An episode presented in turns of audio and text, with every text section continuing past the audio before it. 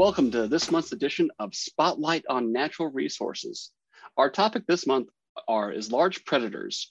And here with me today is Peggy Doty, who's an educator with natural resources, environment, and energy. How are you doing today, Peggy? Good, Gavin. How are you? I'm doing well. A uh, little, a little, uh, uh, got some sinus stuff going on due to the weather, but you know, always, uh, yeah. always fun when it comes to the spring like this. You're not alone. It's, the, but that's what we we have to endure that to get to spring. So Absolutely. we're gonna get it. but starting to enjoy some of the warmer weather out there. Absolutely. So first, you know, we have got we've got large predators here as our topic today, and can, can you clarify, you know, what is an apex predator? Which ones are coming through, and why are we seeing them in Illinois? Yeah, so I picked this topic for this month because it is spring, as we were just talking about, and and or it's right around the corner. And this is the time of year, if you look back at all the recorded sightings, that these animals, these large apex predators, pop up. So, the apex predator group that we see, um, first, an apex predator is top of their food chain, right? So, in northern Illinois, if they don't come into to my county, I'm top of my food chain. However, uh, that top is are the large the large animals so our big three coming into illinois and in in and out not staying at this time are the american black bear coming down out of wisconsin cougars most of them dropping all the way down out of the black hills of the dakotas we had one years ago oh gosh it's been early 2000s down way down south in randolph county and it dna tested to, to texas but the rest of them that have been DNA tested are coming out of the Black Hills of the Dakotas coming south. And then of course the wolf, which some it's a you can call it gray wolf, you can call it timber wolf. Those three, the bear, cougar, and wolf, are our, our uh, apex predators.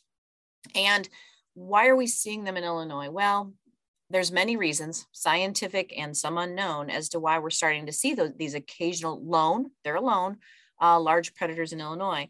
Before we settled the region in Illinois, you know, the Illinois area, you know, early 1800s, these animals all lived here. They weren't necessarily living large. Our landscape was changing, and all three of these require a lot of woodland habitat. They don't love the prairie, and we are the prairie state. Now we're kind of corn and prairie, right? Because corn's a tall grass. That doesn't suffice for them. So our cultural advancements and changes have escorted many of these animals away from what used to be their native habitat. Preservation actions, saving the animals um, in other areas, other parts of the country, and then their own behavioral responses may be playing a part um, to why they return are having return visits to the to our state. The animals, these animals um,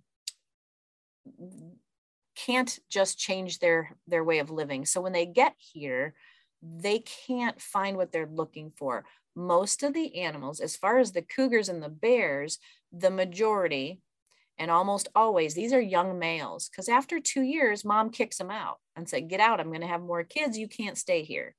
And they're like, well, Okay, I'm leaving. And then they wander down into our area. Um, and some people may say, you know, why are they coming clear from the Black Hills? Well, uh, different research uh, averages about a minimum 70 square mile home range for a male cougar you have to travel a long way to get out of your father's range, your uncle's range, your male cousin's range. Hence, some of them land in, especially northern Illinois, temporarily trying to find what they're seeking, yet to have them stay. Hopefully, that's more than it's probably more than you wanted to know, but that's what you that's what you got for that one. Yeah, absolutely. No, uh, always enjoy the additional information here. Um, so where could these mammals fit in today's Illinois habitats? Well, there's only about 14% of the state of Illinois that could support even a small wolf pack. Uh, and of course, the same territory necessary for the other, the other two predators. So the main habitats, if you think about what Illinois looks like, that northwest corner, the unglaciated area, the ravines, the hills, the excessive trees where we haven't been able to row crop them or develop them into homes. There's large spanses of natural space. That's what they need, but there's only 14% of that. You've got the upper corner, you've got Southern Illinois, which is great.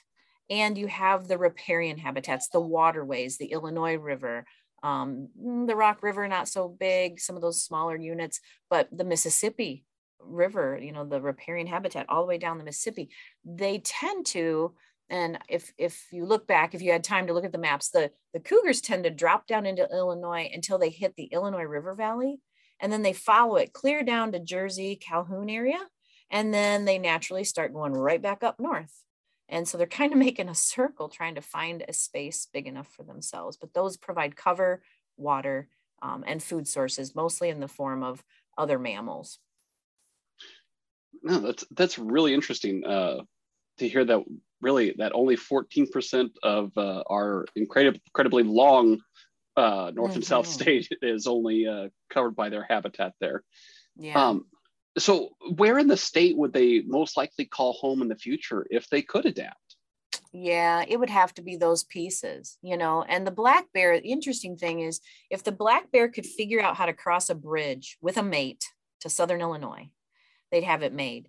Because that you know you think about southern illinois and the shawnee national forest all those spaces every county in missouri south of st louis has an established black bear population right across the river the problem is, you know, that's a big river. They'd have to swim across and they'd have to, a mate would have to come with them. So black bear males, they'll travel 100 miles away from their mom. But a female tends to average only up to and no more than 10 miles from their mom. So they're kind of stuck by the by the river right there. But if they could, you know, manage to figure out how to get um, both a male and female, uh, you know, or the male comes over and doesn't have to go back in order to mate, you could get an established, um, reasonable size, maybe population of black bear uh, in the southern part of Illinois. The wolves and cougars are coming out of the north and would have to cross a pretty large span to get down there and haven't that I'm aware of yet. Doesn't mean they're not figuring it out and we're not seeing them. They're pretty sneaky. Um, but yeah, we, we also have to remember that with that population, say of black bear in Southern Illinois, comes management black bear are really big raccoons basically. They're omnivores they eat anything and they're gonna if they get in a high enough number and with all the camping they could get themselves in a little bit of trouble picking you know taking people's food or bothering things. So anytime any animals come into an area we have to consider the social piece to that not just the carrying capacity how the landscape helps them but what's the social capacity? And that that's un, that would be covered by the Illinois Department of Natural Resources. They manage all the animals except birds within the state of Illinois. So that would add add to their plate. You know, it'd be great, and then there would come with it some some things you know to deal with. Right, absolutely, and um, don't mean to open Pandora's box with the, my follow up question here, but you know, would a uh, I guess a manual uh, introduction of you know of something like you know like the black bear into southern illinois would would that be something that could possibly work? Um for the bear. Yeah. You know it might work well for the bear. A lot of times when we you know we don't have a gateway animals we aren't you know we're not letting these animals in. They don't see the line that says i'm in illinois or i'm in wisconsin right? They right. they don't they don't recognize they don't even know we care mm-hmm. um, and and so it really would take a lot of um, social conversation, town hall meetings. You know, you just right. It's fearful when you become mm-hmm. lower on the food chain. Um, naturally, we become defensive.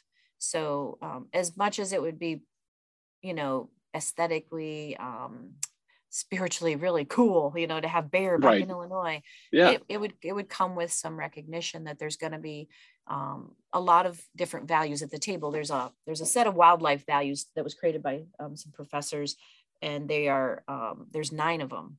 And every time you sit in a room to talk about what to do about an animal, you have all nine of those values in the room, and you have to mm-hmm. honor those values because those values are created by their cultural you know uh, where they where they lived how they lived right and, and we have to honor them you know and um, you think about how native americans honor animals and then what if i'm raising um, chickens and i'm dependent mm-hmm. on that income and yep. then i have a fox and i don't want the fox to eat my chickens you know we have to just recognize that anything anytime we lay our hands on it and don't let it happen naturally um, it comes with a lot of um, a lot of politics and a lot of concerns and a lot of different values.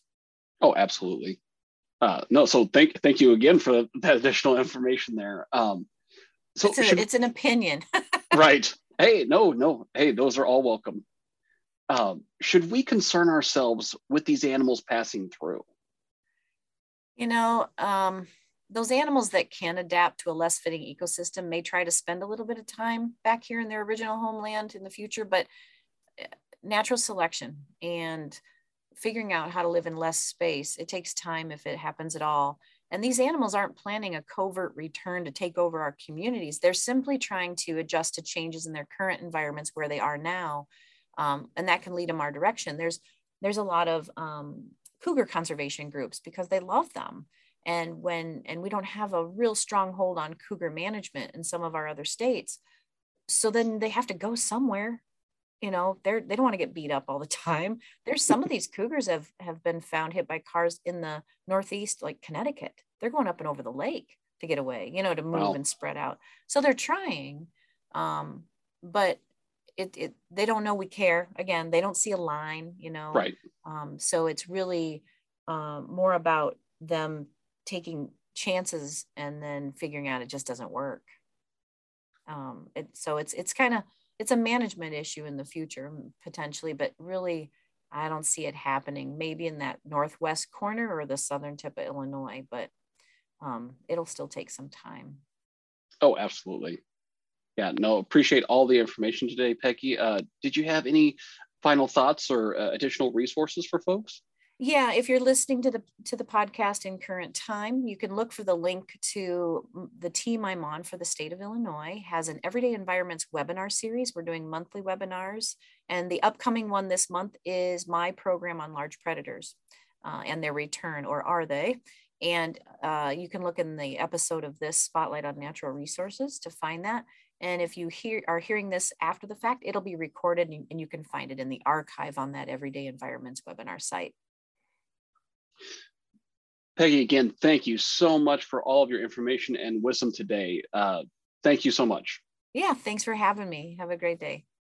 Absolutely. Uh, and that concludes our this month's episode of Spotlight on Natural Resources. Thank you for listening. Have a wonderful day.